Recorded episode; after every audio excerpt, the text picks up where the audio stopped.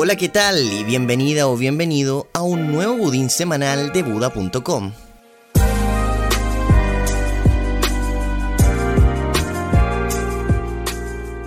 Espero que tu semana esté avanzando de maravilla. Hoy te traemos un análisis sobre el gasto energético de Bitcoin. ¿Cuánto es realmente? ¿Cómo se compara con la industria tradicional? Y a las noticias tenemos a uno de los bancos más grandes del mundo que cree que Bitcoin podría ser la moneda de intercambio mundial. A uno de los Sharks del programa de Shark Tank que usó el 3% de su capital para comprar Bitcoin, JP Morgan entrega mensajes confusos y ahora recomienda a sus clientes inversionistas asignar el 1% a Bitcoin y parece broma, pero no lo es porque MicroStrategy compra nuevamente más bitcoins. Antes de que profundicemos en estas noticias, te invito a escuchar el siguiente análisis que, como te contaba, habla sobre el gasto energético de Bitcoin y qué problema viene a resolver esta criptomoneda.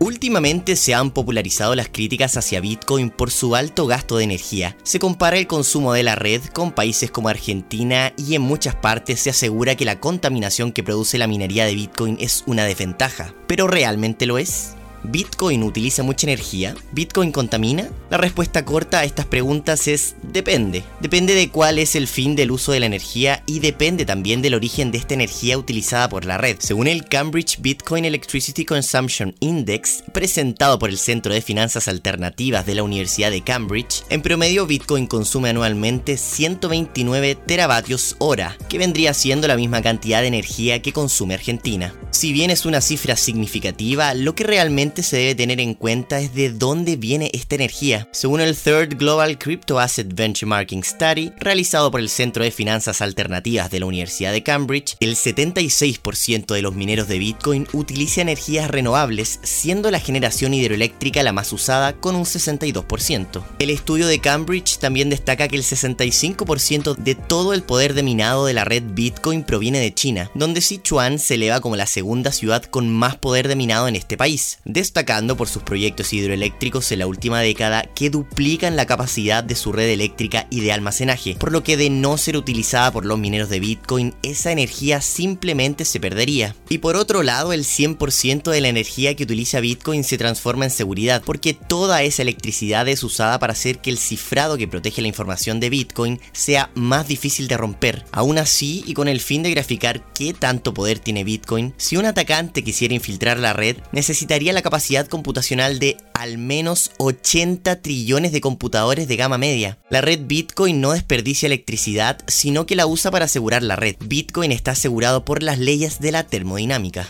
Ahora veamos qué tan eficiente es realmente esta energía. Según un análisis de ARK Investment Management, en 2020 la banca tradicional consumía 650 teravatios hora, la minería de oro 138 teravatios hora y la minería de Bitcoin 51 teravatios hora. El total de la red de Bitcoin consumía un 7,8% de lo que usaba la banca tradicional y un 37% del usado por la minería de oro. Pero esto no es todo, porque el mismo análisis destaca que la energía utilizada en la minería de Bitcoin es 32 2,4 veces más eficiente en términos de costo monetario que la del sistema bancario y 9 veces más eficiente que la minería de oro.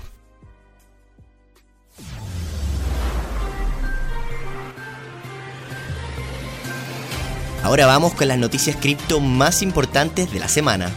Reporte de Citibank concluye que Bitcoin podría convertirse en la moneda de intercambio internacional. El grupo financiero Citi presentó un documento el lunes pasado en el cual concluyen que Bitcoin está a puertas de una adopción masiva y podría transformarse en la moneda de intercambio internacional. El informe destaca que 36% de las pymes en Estados Unidos ya aceptan Bitcoins como método de pago y que en las tres primeras semanas de 2021 el volumen de transacciones ha sido dos veces más que en todo 2017 y 2018. Respecto a este último punto, en Buda.com hemos visto un comportamiento bastante similar, destacando que solo en Chile, el volumen transado este año es 2.2 veces mayor a todo lo de 2017 y 2018 y un 120% del volumen de 2020. Mr. Wonderful de Shark Tank asigna el 3% de su capital a Bitcoin y Ethereum.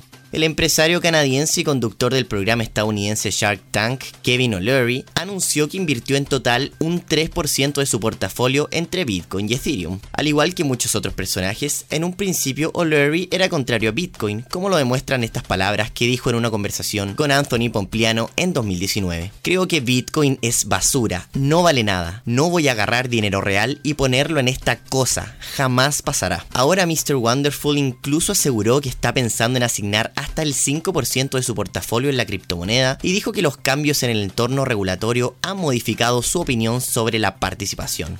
JP Morgan recomienda invertir en Bitcoin. Tras semanas de reportes y análisis sobre Bitcoin, JP Morgan finalmente recomendó a sus clientes que invirtieran el 1% de su portafolio en la criptomoneda. Las palabras de JP Morgan vienen después de que hace tres semanas el mismo banco haya desestimado una recomendación de inversión, diciendo que una asignación de Bitcoin del 1% causaría un gran aumento en la volatilidad de la cartera general. Ahora la institución financiera asegura que esa misma volatilidad podría ser beneficiosa para obtener ganancias en este mercado y que con una asignación del 1% se podría generar una ganancia de eficiencia en los rendimientos generales ajustados al riesgo de la cartera. Y lo siguiente probablemente te parecerá una broma, pero no no lo es porque MicroStrategy compró nuevamente más bitcoins. Así es, amigas y amigos, MicroStrategy lo ha hecho otra vez, ahora con una compra de 328 bitcoins o aproximadamente 15 millones de dólares. Esto se suma a la inversión que realizó la firma la semana pasada de un billón de dólares en la criptomoneda y actualmente MicroStrategy posee 90.859 bitcoins equivalentes a aproximadamente 4.6 billones de dólares.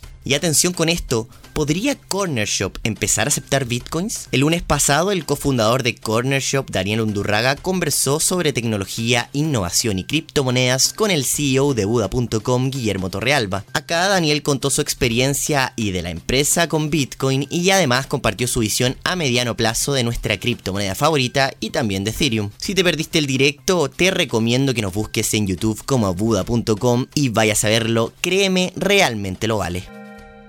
Y eso sería todo por hoy. Recuerda seguirnos en redes sociales y si te gustó este budín semanal, compártelo con tus amigos.